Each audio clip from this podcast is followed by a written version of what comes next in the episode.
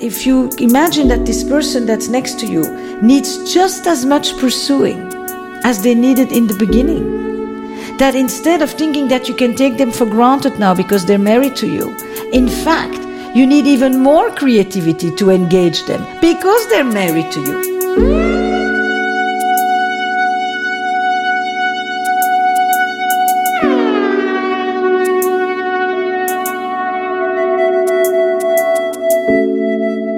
Welcome to LoveLink, your guide to love and sex in all forms. We're your hosts, Simone Humphrey and Sina Simon. Our guest today is a world renowned Belgian psychotherapist who specializes in couples therapy and who is known for her ideas on the balance between secure love and the need for freedom and adventure in relationships.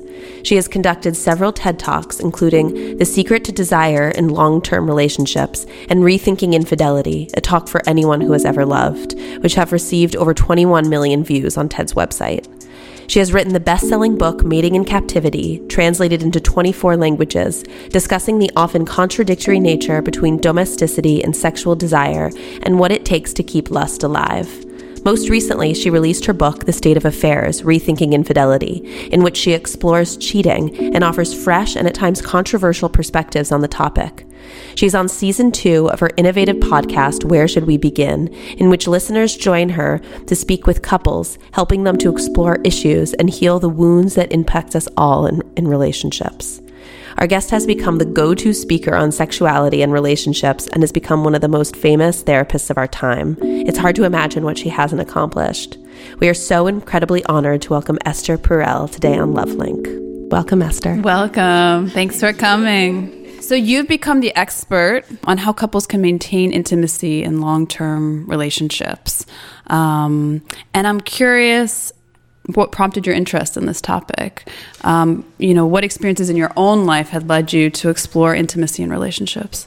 So interesting because every time I hear that I'm supposed to be the expert, I think I want to say I'm a student. I'm experiencing the same things.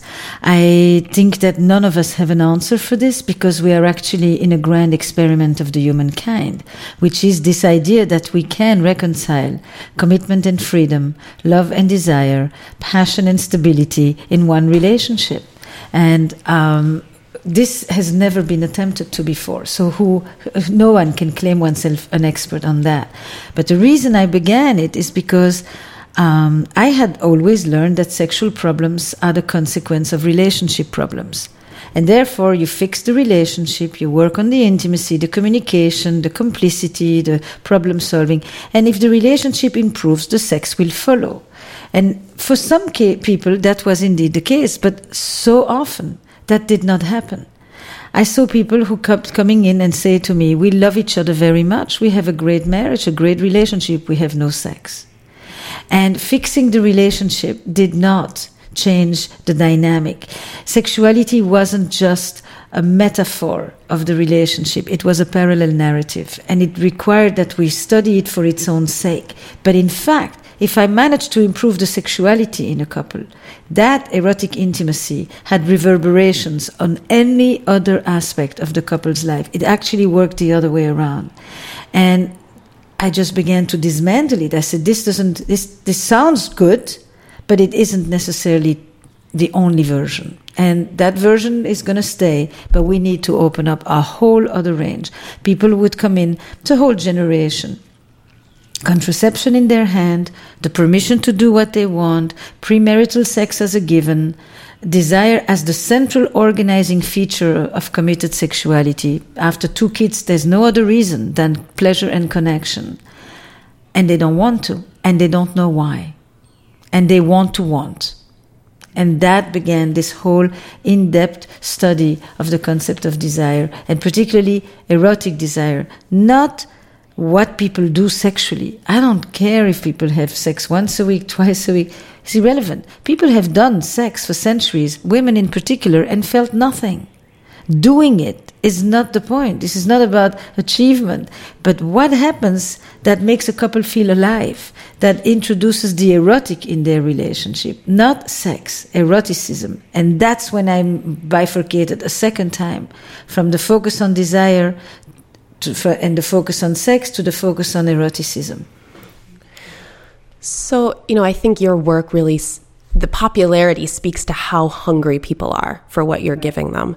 And I'm curious whether you think this is really kind of specific to our time, that people are drawn to your work because this is something that's emerging as a problem that's you know either generational or developmental to our era or if there's if this has just been around for so long and people have always questioned this and just don't know how no, to grapple with this. I think it's more and more and I think that's part of why the younger and younger people continue to listen. That's the big surprise is that I don't speak to boomers only. Speak to, and the reason I think for that is that, you know, if you look at relationships, not too long ago, they were quite clear. People knew who they were. People knew what they should be doing. Parents knew how to talk to kids. Kids knew how to talk to adults. Husbands knew what to say to wives. Wives knew what not to say to husbands. Everything was fairly structured. There was religion. There was incentives and prohibitions. There was social hierarchy. And we only made small decisions. You knew what you were going to do and you knew where you were going to live and you knew what you, the whole thing was set up. Everything at this moment has to be decided by you. In our consumer individualistic world where we pursue happiness, the big decisions are in your hand. How many people do you want to date?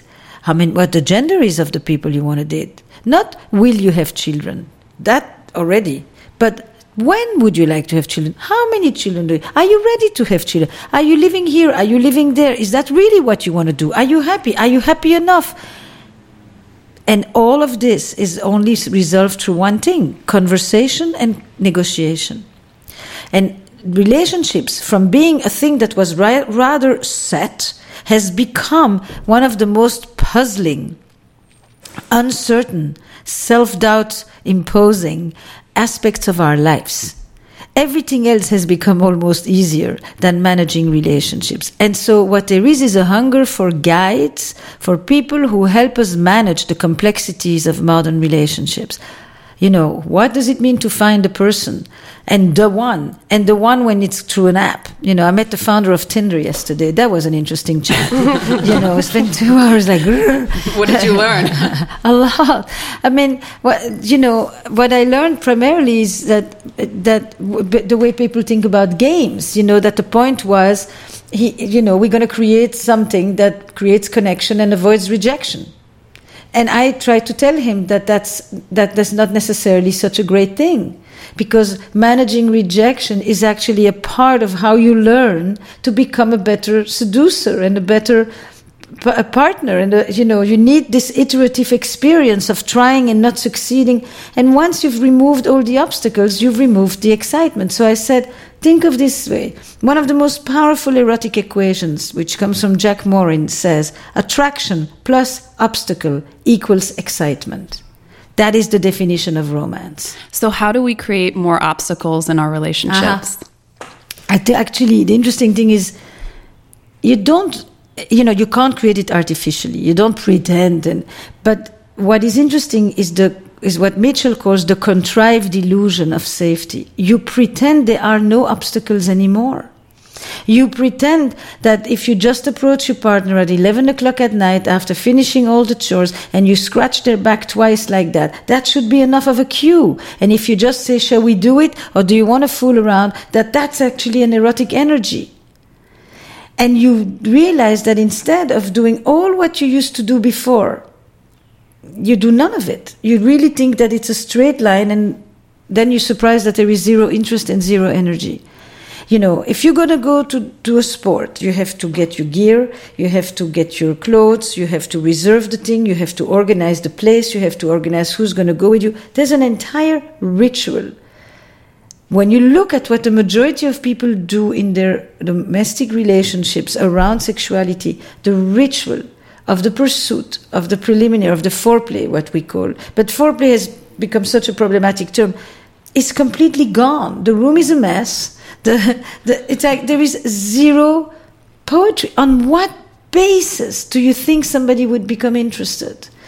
So it's the illusion that you don't have the obstacle that actually trips us. If you imagine that this person that's next to you needs just as much pursuing as they needed in the beginning, That instead of thinking that you can take them for granted now because they're married to you, in fact, you need even more creativity to engage them because they're married to you. Switch it around which I think also just goes against the fiber of our very like very culture. Yeah, yeah. We I did all of the work before. Yeah, know, I'm done with this. Now exactly. you're mine. And that we tend to be very complacent. In fact, you really have to put in a lot of work. Erotic couples are creative about that. They don't think of it as work. They find that fun. They play, they seduce. They don't assume that because you're with me, it's a given you're going to want to sleep with me and they maintain that. It's very clear what they do, and sometimes they do it, you know, in codes. They go to dance, they dress up, they prepare a bath, they, they clean up the room, they set up the candles, they they signal each other. They they write texts in the morning. They begin to notify that you know tonight we'll spend some time together. They cultivate this energy. They make it sexy. Uh, yeah. And what makes some couples able to do this and other couples ha- have a harder time keeping that alive, that playfulness? I think the first thing is one's own comfort with the subject of sex. If you think that this fantasy of it just takes me over, it overcomes me, it grabs me, and I have to do nothing, in some way, it is also a way to elude the responsibility of owning one's wanting which is the definition of desire. You know, when you actively pursue, you have to say, I want this thing. This thing is a good thing. It's, I deserve it. I'm entitled to it. I want to share it with you. It feels good. You need a healthy attitude to the idea of sex. In some way, the idea of sex that grabs you eludes you to have to own it. I don't know if I'm explaining this well. It, it bypasses. You're having to be able to say, I want this thing, rather than it just crept up on me.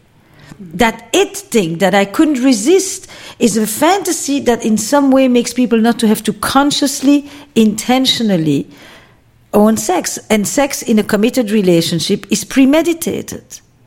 But premeditated sex in the context of a family, we find very disturbing because that is not the place where one should be consciously premeditating on sex and yet it is you know so the first thing is the real comfort that every person has around this and around the ability to say i want you and then maybe on occasion to be told no not today.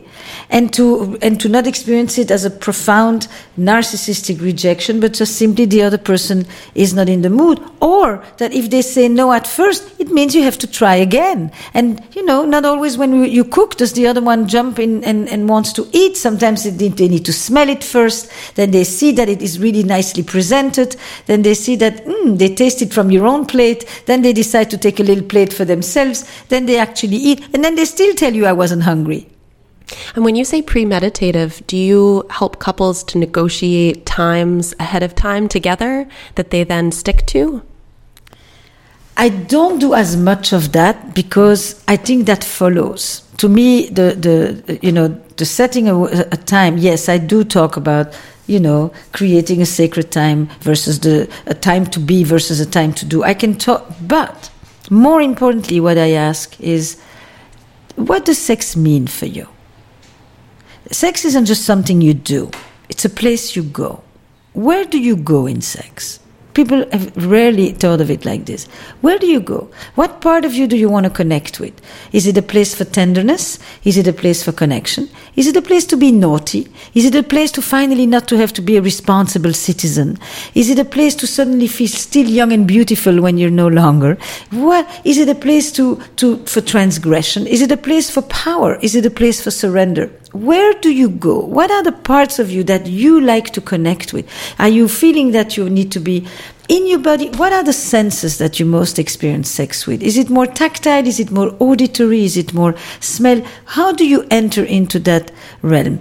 Do you, do you want a conversation? Is it part of a dialogue? Or do you actually enjoy the fact that you can completely get lost? And I go at length with that. And does your partner know that about you? What role it plays for you, and where do you go in it, and what do you like to express? Is it a moment when you finally want to do absolutely nothing? I don't want to take any responsibility, I don't want to make any decision. You do me.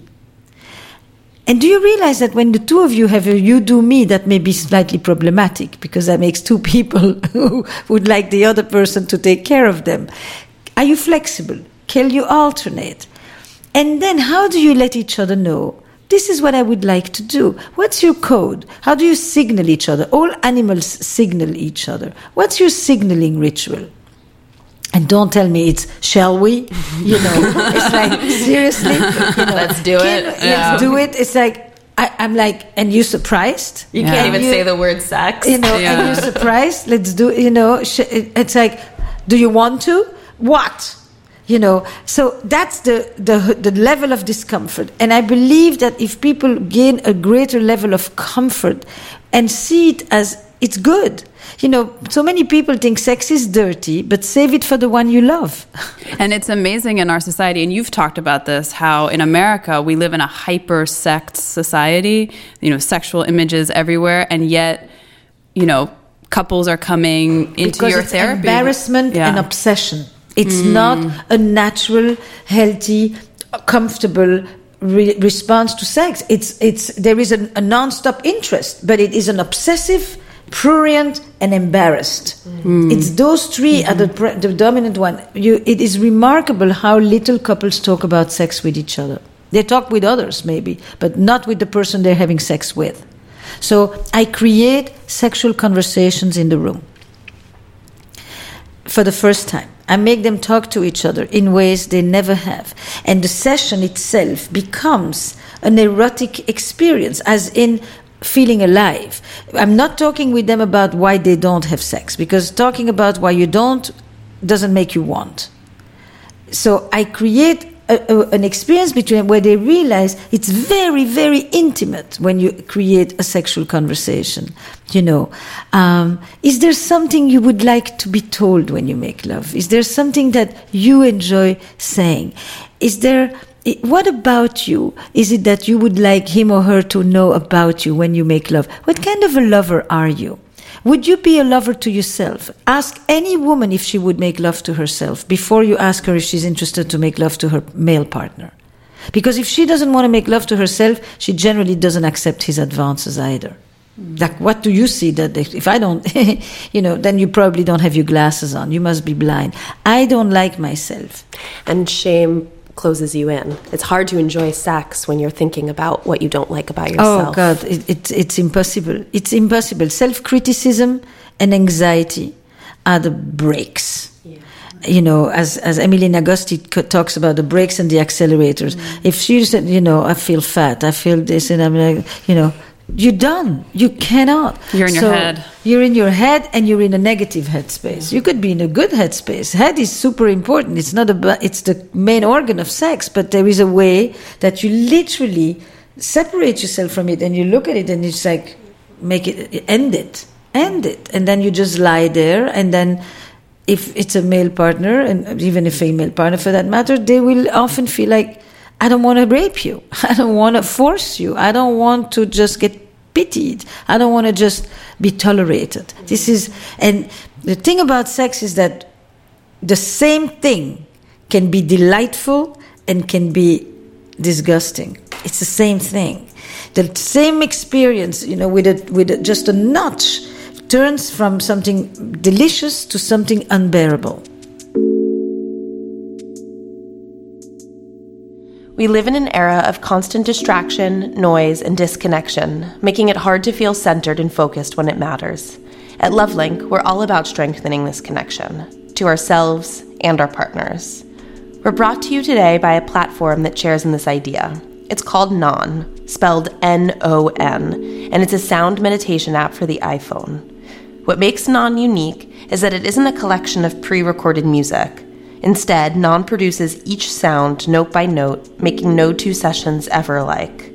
This lack of familiarity means you can approach each session unclouded by expectation, forever keeping your attention purely in the moment.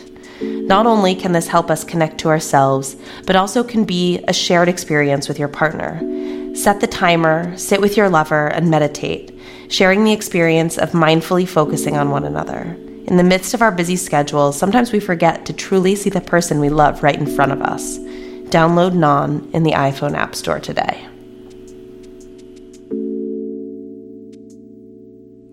So, you recently wrote a book, The State of Affairs, and um, I'm wondering if you could talk a little bit about the development of this book and how you became interested in the topic of infidelity in particular. So, Mating in Captivity, which is the first book, and in a way looked at the dilemmas of desire inside relationships and how we reconcile these contradictory forces of security and adventure. The state of affairs looks at what happens when desire goes looking elsewhere. In a way, that is one way to understand infidelity. You talk about it as cheating, but it is actually, cheating is one piece it is, which is what it does to the other partner. For, for the person who does it, I think transgression is a better word and a more neutral word because it includes what it does to the person who is acting and not only on the receiving end. And a, a, a more holistic approach to infidelity, which is what I try to do, was to work from a dual perspective. What it does to you and what it means for me. The impact and the motives. The reason I chose infidelity is because I wrote a book about modern relationships, not about affairs per se. But I used infidelity as a lens into modern relationships because infidelity encompasses the entire human drama. Love, rejection, abandonment, jealousy, possessiveness, betrayal, violation of trust, uh, vengeance, you name it. I mean, you have to go to the opera usually for that. Mm-hmm. And I thought there is no other crisis in a relationship that is so all encompassing and through which I can then look at what does it take to have good relationships today and what are the things we grapple with in modern love.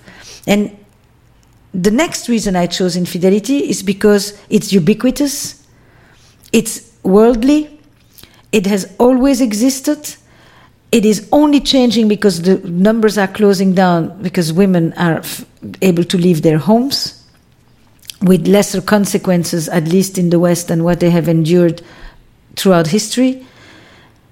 It is massively painful, and it is a subject that is taboo and generally overly simplified, seen in black and white, in victim and perpetrator, and it doesn't help the people, neither the people who have been hurt by it, nor the children, nor the community affairs and infidelity is a systemic issue and it is an intergenerational issue. It's not a story of two people.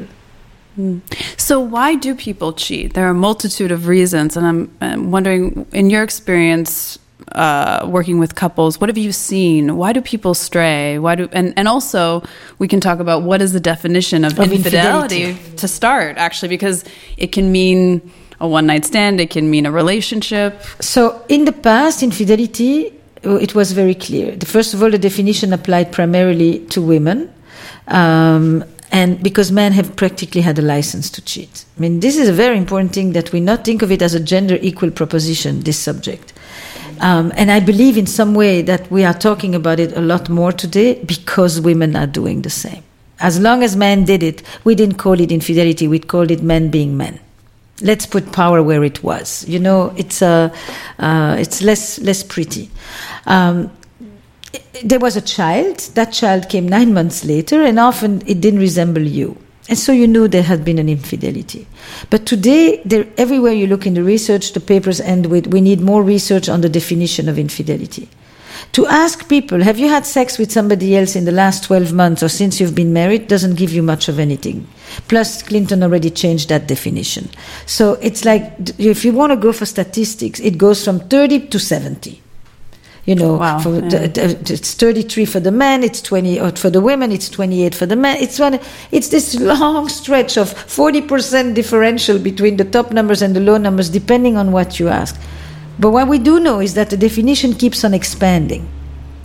It's not just a love affair. It could be a, a tryst. It could be a hookup. It could be a one night stand. But it all can also be watching porn or only watching porn if there is a live webcam on the other side, or a massage with happy ending, or reconnecting with your ex on Facebook, or it goes on and on. So it sounds like it's very specific to the couple and what is, they define. For the first time, it is subjective. Since you do not have the, the, the religious institution, at least in our corners, to really define it and to define this thing called adultery it uh, it is very much a subjective matter, and it need it, it and what is the most interesting is that very few couples have actually ever discussed it. So everybody negotiates monogamy with themselves, and they create their own definitions of where they cross the line.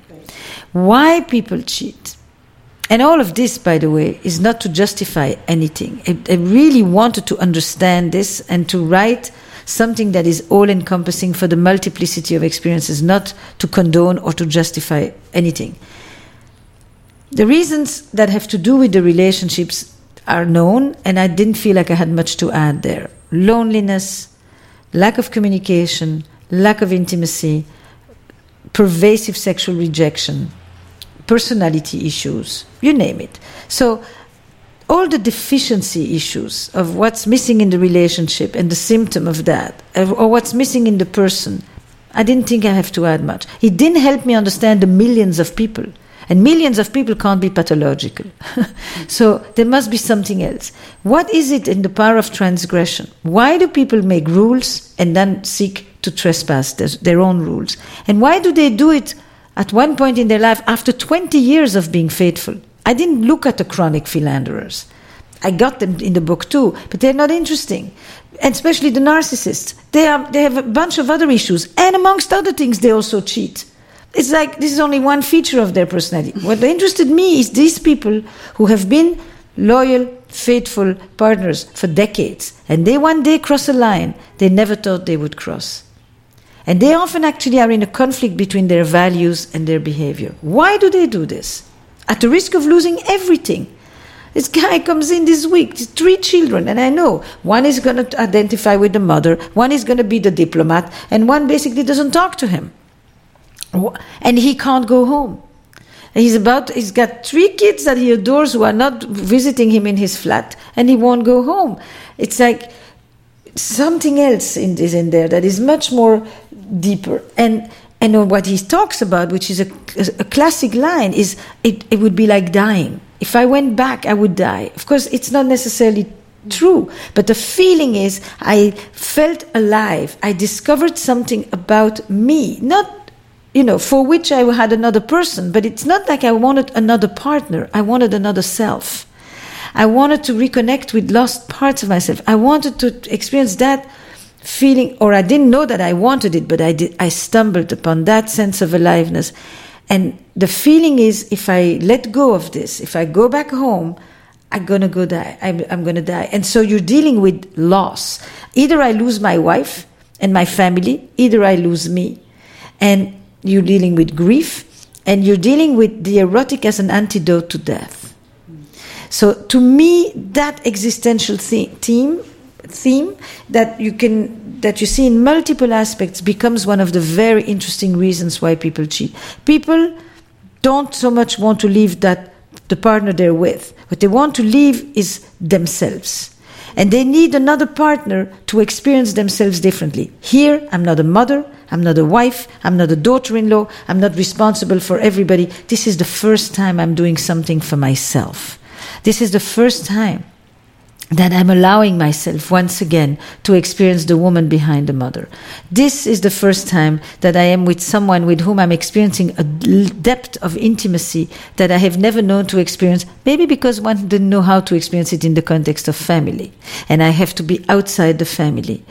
This is, you know, it's these kinds of messages. It has very little to do with sex. The sex is a piece of it, but it's really, a, a, the affairs are erotic plots and I think with the emphasis on eroticism is a really important point because they're not finding this through friendship. They're not finding this through the other that doesn't involve romance no. and sexuality. So there's something about sexuality and romance that ignites something inside of them. Yes, yes, that's a very good point. It's like, there is a sexuality involved, but sometimes the sex is even just imagined because the other person is, God knows, on, on another continent. And you, ju- the, the, act itself of the imagination and the longing and the yearning is asexual without even having to do it. It's the energy of sex, the enchantment of sex more than the act of sex. But yes, it has to do with taking yourself to a place where you've never gone also affairs are utopian stories in the world of, of, an affair especially love affairs they are love stories and They are love stories that live secluded from the world of reality. And in that world, everything is possible. We will meet, we will cross the globe, we will reunite together, we will, our children will love each other. People are talking nonsense sometimes, mm. you know, because there is no obstacle. It is a world of omnipotence and utopia in which every impossibility will be solved. it's very seductive. It's extremely yeah, seductive, yeah. and that that's why mo- many times once it gets the daylight, the broad daylight, it doesn't work because once it confronts itself with reality, it you know you know she's never seen you with your four children you know she's 25 years younger than you. And um, and she's only seen you alone when you are completely devoted to her. Try it again when she has to match herself with the other four kids and their schedules and you know. It's like that secrecy is what it, it's it's the way that sometimes I, I liken it to when kids play under the blanket you know and in that in that imaginative universe everything is possible that's part of why when they confront the pain of the partner, they can't believe what they've done. Because when they're in that thing, they're not busy thinking about what it's doing to They know it. They say it sometimes. I don't want to hurt my partner. I don't want to hurt my partner. But the, the enchantment has nothing to do with the hurting the partner. The enchantment has to do with what they are experiencing in a very selfish way for themselves. So when people are in this enchantment, are they at all thinking about the outcome of all of this, the outcome of an affair, or they're just in? It depends in what stage, because yeah. affairs can last years. So it depends in what stage. Sometimes I have to sit with the patient for two years. Mm. And wait till I, I know where it goes. You know, a, a, an affair is a romance story, and a romance story is a plot that moves over time. That's like a novel. What are the phases of the plot? Well, at first, it's it's it's it's almost like a divine presence sometimes. It is in, it is in this uh, impossibility that has landed on you, that this world that has opened up, this world inside that has opened up, that you didn't, if, that either you haven't experienced in a long time or that you never knew existed. It's a, it's a meeting with yourself more than anything else. You know, mediated through another. But they don't say it like that. They say, I met someone. And I say, you met you in a way that you didn't know you and that's part of what, why it's so important is because if they're going to leave the affair, if they choose to come home, they need to know that that meeting with you come, can come back. It's living inside of you. Your fear is that if you let go of the person, the whole thing will disappear. Some of it will, but some of it, if you can harness it inside, it's now yours, you know. So um, the next phase is um, all the all the obstacles dissolve. You think, you know, sometimes, sometimes, sometimes you know this is exactly what it needs to be. It is in the margin of my life. It is it is separate from everything else I'm experiencing. There's many different ways people organize this. But what's important in relation to the partner is it is a dissociative experience. There's no doubt. You you know, sometimes you are constant thinking. I don't want to hurt if my partner knew. I don't want my children. I, I can't believe I'm doing this. This is the last thing I ever imagined about myself. You're, you're in that. But you're not experiencing it with full force. Because in order to be able to enter that universe, there is a wall that gets created. And that is that dissociative wall. And when people see the face of their partner crack in front of them when it comes out, and they, they just realize that they were the person who inflicted this on them, it is often unbearable to them because what they experienced was that other side. It was what it meant for me. And now they have to deal with what it did to you. So I always say affairs are about betrayal and violations of trust and love gone elsewhere and jealousy, but they are also about longing and yearning and loss. And why is it so difficult for partners to share this before they seek relationships outside to talk about this with their partner? Who says they don't? This is a myth. This notion, you know, there's all these ideas. Uh, there's, there is, it, it, it, I mean, the book had 200 more pages I could have put in, you know, uh, but there is not a word that is invented. I had 1,500 letters after the TED Talk. I've seen people in 20 countries for nine years. It's like, I began, I began to get it, and I still don't think I have gone around the block on this subject. Every day I get stories written to me that I didn't even know the version of. I think that we have a bunch of assumptions. If you had tell, told your partner that you wanted this, no, you told your partner many, many things. And often I've seen partners who are not interested. They don't want to hear it. They don't want to hear your unhappiness. They don't want to hear your sexual loneliness. They don't want to hear lots of things. Or they don't take you seriously. Or they just say, I'm not interested anymore. Or they just have gained 80 pounds. Or they just say, if I never have sex for the rest of my life, it's fine by me. Or they just throw it in your face. Why don't you just go and fuck somebody else? You know, I wouldn't care. And then when it happens, that person that has been extinguished sometimes for a decade suddenly wakes up with a level of passion and voraciousness, you, you cannot believe it. You can't make it up. So that's the first thing. Then you have the people who, you know, as you say, it jolts them out of complacency and out of laziness and out of indifference and out of just sheer you know, forgetting each other. And suddenly they realize, oh my God, we have a lot to lose. I don't want to lose this. And they get into gear and they start to have conversations with the level of depth and honesty that they haven't had in years. And then other times, which is the most difficult idea for a lot of people in, the, in North America to, uh, uh, to, to want to hear, is that affairs can balance a marriage you know, I see, because we think of affair, we think about sensation and vulgarity and, and selfishness and looseness. But when you have a whole group of people who live with partners who are no longer able, who are ill, who are aging prematurely, who are 20 years older and have early onset of all kinds of things, these people stay with their partner. They care. They are loyal. They take care of them. They visit them in the nursing home three times a week. They take care of them while they're lying in bed. And they're having an affair. And that affair is allowing them to have the energy to stay alive, to take care of the partner.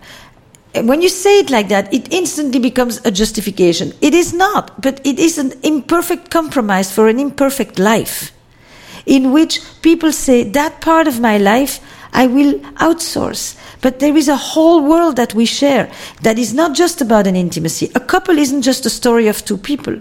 A couple is a complex system in which 20 people are connected to at least and, and, and, and nurture themselves from.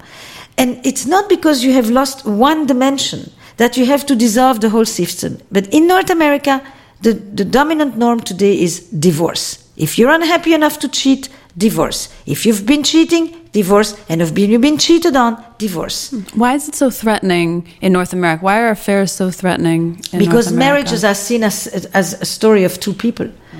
And so the individual affront and the individual happiness is what determines. In the rest of the world, the compromise has always been made about infidelity, by the courtesy of women most of the time, rather than the dissolution of the entire family system with all the bonds unraveling, with the children shuttling left and right, and an understanding that sometimes lives are imperfect, but the system is complex, and meanwhile, we have a terrible sexual fit, or we have never had that kind of connection, but we have raised four kids, we have taken care of our ailing parents, we have helped each other in economic downturns, we have built homes together, we have had a very good marriage.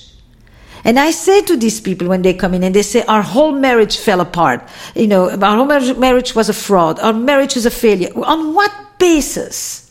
Look at what marriage, your marriage has accomplished. Do you, those are also tasks of a marriage. And this dimension, no, talking with him is never something that you did. L- feeling good when his hands touch you, no, it's never been your thing. You know, uh, what, for all kinds of reasons we could go in if we had time. It's very complex why, why couples de-eroticize each other. But that doesn't mean the relationship isn't strong, robust, and, and filled with other things. And that is the first thing you say to them is no you didn't have a bad marriage. You actually have a strong relationship that has done a lot of things and there has been an affair. That understanding is more accepted in other parts of the world. It's not an all or nothing. If this happened it's a failure. Because if you have everything at home there should be no reason to go looking elsewhere. If you went looking elsewhere obviously there's a hole. And we in other parts of the world don't necessarily think this way. We understand that there is a draw sometimes. We, and, and that if you choose not to do it, it's a choice not to do it. But the actual draw, the actual yearning for other things, that when you pick a partner, you pick a story. But there are other stories you could have lived. So, as a couple, how do you recover from an an affair? How do you heal? By staying together or not in both cases okay? Because i think that um, the first thing and that is for both cases i would say. Uh, the best scenario for me and i'm doing um, we're doing a webinar actually starting today. Nice. the 27 is today. Um, it's called the three phases of recovery. Uh, there's hundreds of couples, hundreds of couples from the whole world that are joining this webinar. And and I broke it down in the three phases. I think the first thing in phase one, which I call the crisis phase, is that the person who hurt the other needs to be able to own that. You have to be able to show remorse and guilt for hurting your partner.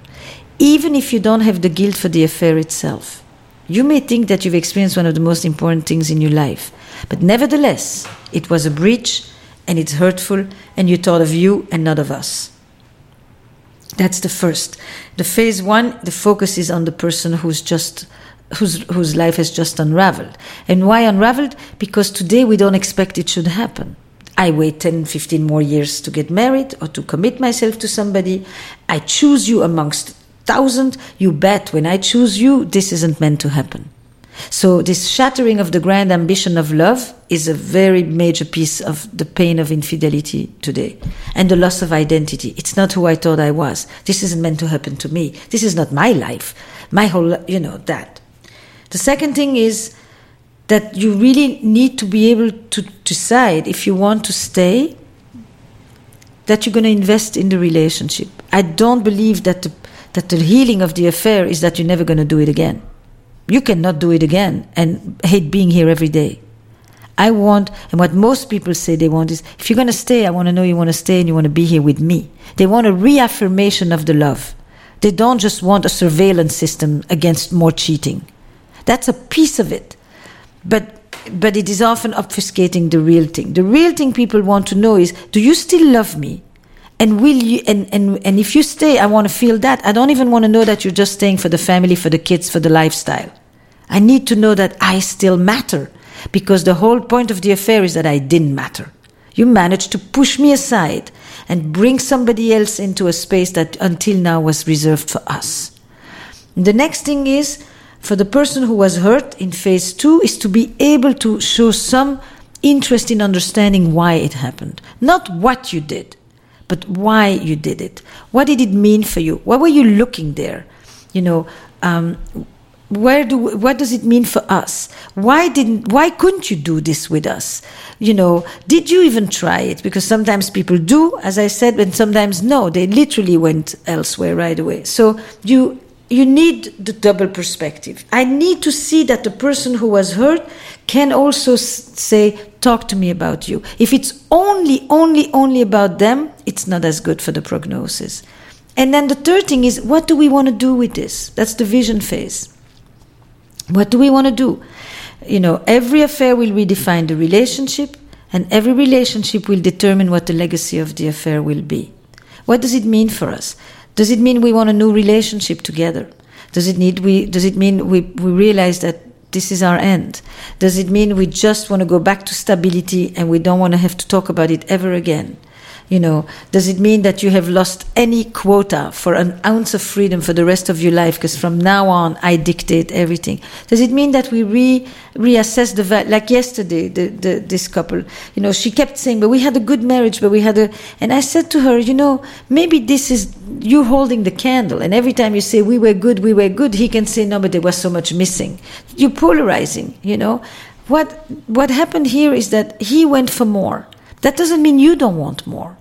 But you didn't allow yourself to want more in the relationship because you have always been the stabilizing force. He went to work, he was the creative, you were the, you know. Maybe this is your chance to say, I want more too.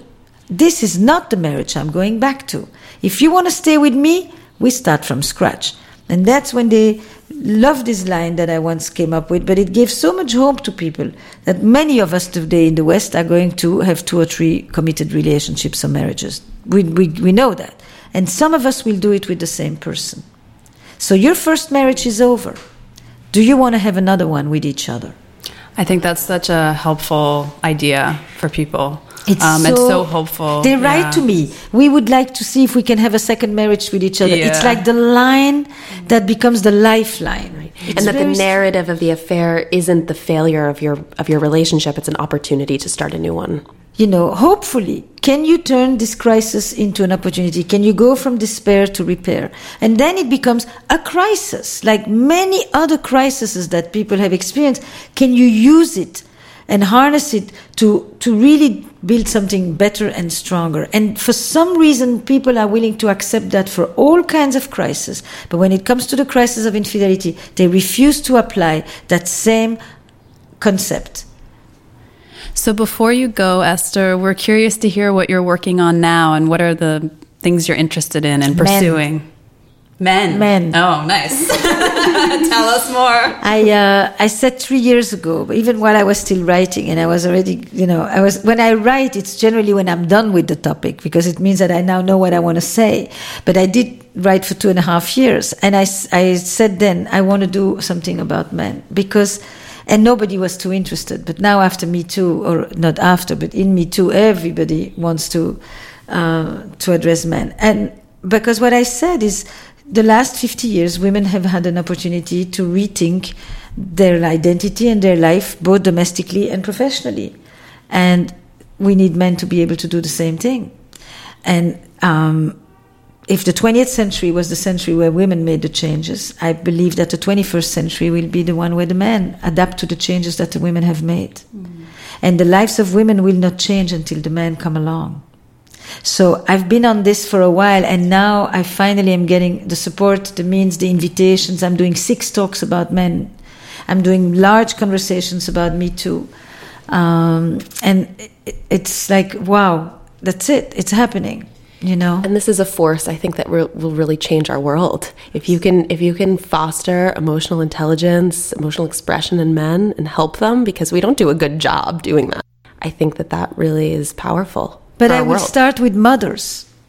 I will start with mothers and fathers too. You know, everything is multifactorial. We raise boys. I have raised two boys. You know, and uh, um, and I I I need to know that I don't collude with a system that says, you know, the socialization of boys involves that dismantlement of their emotionality, you know, so that they can become fearless, competitive, autonomous, self-reliant, disconnected creatures, you know, and I, I, so it goes through parenthood and the raising of young boys. It goes in our society and the the whole set of norms around work and power. You know, Terry Real has a very powerful line that I, I often say: patriarchy doesn't just hurt women, right? Is my is is not an original idea, but what he says is that under patriarchy, you can either be powerful or connected, but not both. If women want to be connected and powerful today, men need to be able to be powerful and connected today. Mm. And when we do that, then we really create more more wholeness and we kind of break down that whole binary you know of one is in charge of performance and achievement and power in the public sphere and the whole thing and the other one is the domestic and the relational and these such old ideas by now. You feel like are we still there you know? And then we can have more true equality between men and women. it's it's the only there is no equality as long as power and connection are dissociated well thank you so much for being with us today Yes, thank you. This My was an pleasure. honor to have you. Yeah, it's a Yes.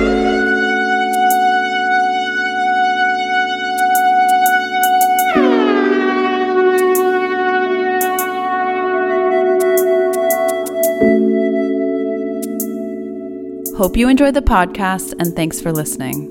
We also want to thank Point in Passing for their original music and website design. Be sure to subscribe to Lovelink on iTunes and leave us a review. And check out our upcoming summer workshops for singles and couples on lovelink.co. See you next time.